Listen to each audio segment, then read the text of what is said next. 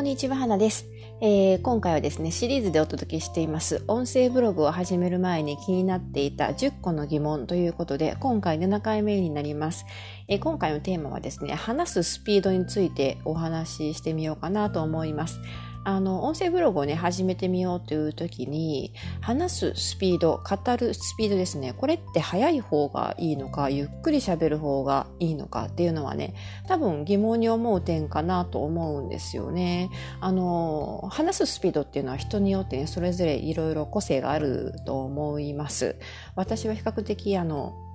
自分としてはゆっくり喋る方だと思うんですけど、あの、まあ、早口の人もいればね、ゆっくり喋る人もいますよね。でも音声ブログとして人に聞かせる場合はやっぱりゆっくり喋った方がこうなんでしょう、ね、聞き取りやすいのかなと思ったりでも早口で喋る方がたくさん情報を盛り込めるのかなと思ったりまあどっちがいいのかなという話なんですけどそれについて、えーまあ、私が普段気をつけていることをねちょっと語ってみようかなと思ってます。はい、ですのでまあ、自分の喋り方が早いと思っている人も遅いと思っている人もちょっとね音声ブログやってみようかなと思っている場合は最後まで聞いてみてください。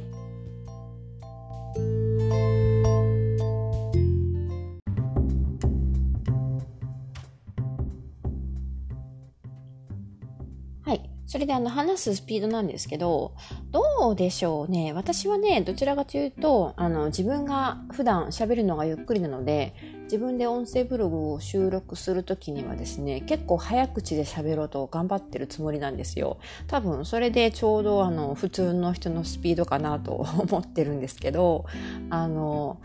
音声ブログを収録するときにですね、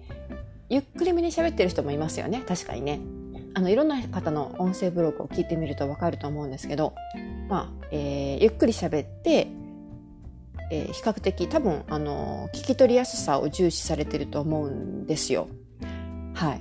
あの割とね普段喋ってるよりも比較的ゆっくりめに喋っている方っていうのは結構いらっしゃると思うんですよね。であのゆっくり喋った方がやっぱりね聞き取りやすさっていうのはアップするというのは分かるんですけど私はどちらかというと早口で喋る方があの自分には向いてるのかなと思っててあの、まあ、早口で喋るとねやっぱりねその短い時間での同じ時間内での情報量が濃くなると思うんですよ多くなってくると思うんですよね。ですのでやっぱりねこの音声ブログにしても YouTube 画像にしてもあのブログ記事を読んでもらうにしても同じことなんですけどあの結局はユーザーさんの時間を奪ってるわけですからあの、まあ、できるだけね少ない時間でも内に多くの情報を詰め込んであげたいなと思うんですよね。自分としてもですね、誰かのこの音声ブログとかを聞くときにですね、もちろんリラックスしながら聞きたい、BGM みたいに聞きたいという時は構わないんですけど、やっぱり欲しい情報が取りたくて聞いているときはですね、できればあの、そのピンポイントで聞きたい部分だけをピックアップしたいというやっぱり欲求がありまして、その場合はね、あまりにもこうゆっくりと喋られている方だと、早回ししたりとかね、そういう機能を使って聞けるものなら聞こうかなというふうに思います。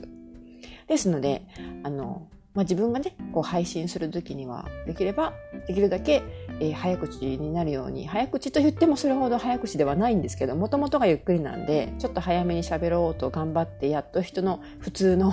喋り方になってると思うんですよね。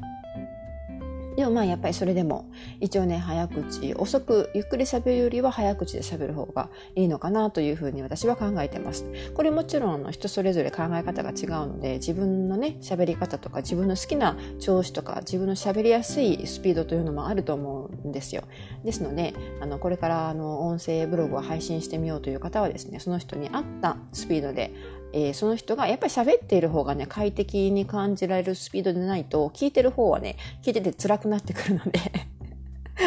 あの、自分の喋りやすいスピードで、えー、話をするのがね、いいんじゃないかなと思います。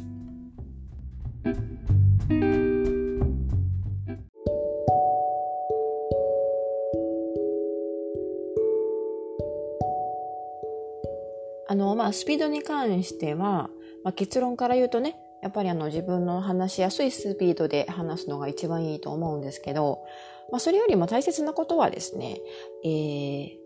誰かに向かって話すということじゃないかなと思うんですよ。まあ、ブログと同じですよね。ブログもやっぱり自分の独りよがりの記事ではなくて、誰かに向かって配信してる、誰かに向かって書くという、読む、読んでいる人、読者を想像しながら、その人に届くような気持ちで書くということがね、大切だと思ってるんですけど、音声ブログとかはもう一緒で、やはりね、リスナーさんのことを思い浮かべながら誰かに向かって語るというかね誰かに向かってそのメッセージが届くように言いたいことが伝わるようにしゃべるということが一番のポイントじゃないかなというふうに思います。だからね、話すスピードというのも、あの、それを考えてゆっくり話す人もいれば、早口で話す人もいると思うんですが、やっぱりね、あの、まあ、気持ちがこもっていない言葉ではなくてちゃんと伝えたいと思ってる。そういうあの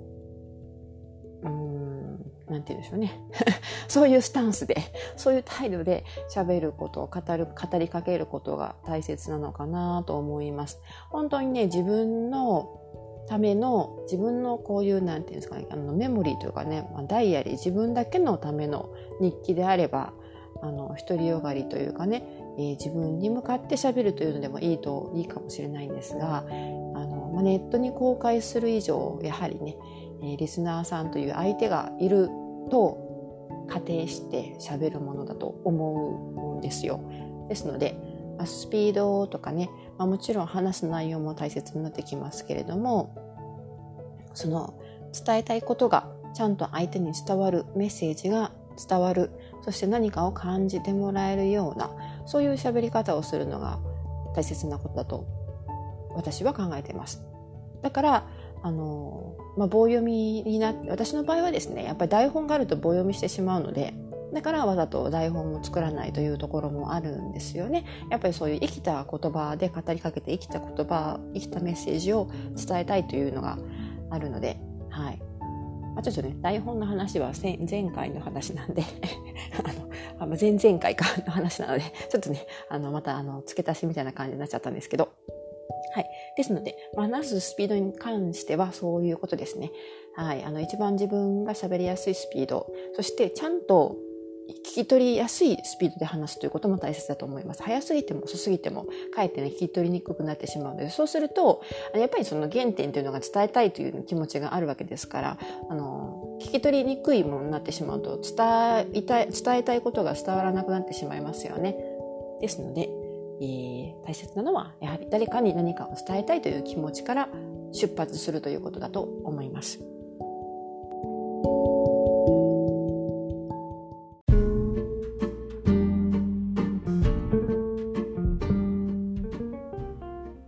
い、いかがでしょうか？今回7回目ということで話すスピードについて話お話ししてみました。まあね、あのー、話すスピード、テンポについては人それぞれ個性がありますので、どっちでもいいといえばどっちでもいいんですけど、あの、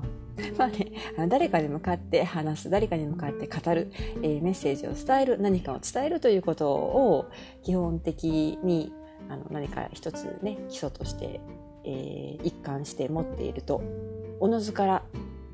一番ベストなスピードとかね話し方というのが見えてくるんじゃないかなと思います。まあ、その人の喋り方とかね滑舌とか声のトーンにもよって、えー、やっぱりその適切なスピードというのも変わってくるかもしれないですよね。ですのでいろいろ自分ご自分でね研究してみるといいと思います。早く喋ってみるとかゆっくり喋ってみるというかねそれであの自分にかかるプレッシャーとかも変わってきますからね早く喋ろうと思うとやっぱりこうプレッシャーになりますし、まあ、でも早く喋ろうと思っている時にこそ言葉がいっぱいブワッと溢れてくるというのもあるんですよね。だからいろいろまあ試してみて実験してみてその収録を実際に撮ってみて自分で聞いてみて、えー、どれが一番どういう話し方がいいのかどういうスピードのくらいのスピードが一番適切なのかというのをね見極めていくといいんじゃないかなと思います。はい。ということで、7回目は話すスピードについてお話ししました。次8回目はね、一応編集についてお話ししようと思ってるんですが、あとの8、9、10で、えー、全10回、えー、完了という形になります。はい。ですので、もしまだの方がいたらですね、チャンネル登録、お気に入り登録よろしくお願いしますということで、今回も最後までお付き合いいただきましてありがとうございました。またよかったら明日の同じ時間に、えー、配信しますので、よろしくお願いします。聞いて、聞きに来てみてください。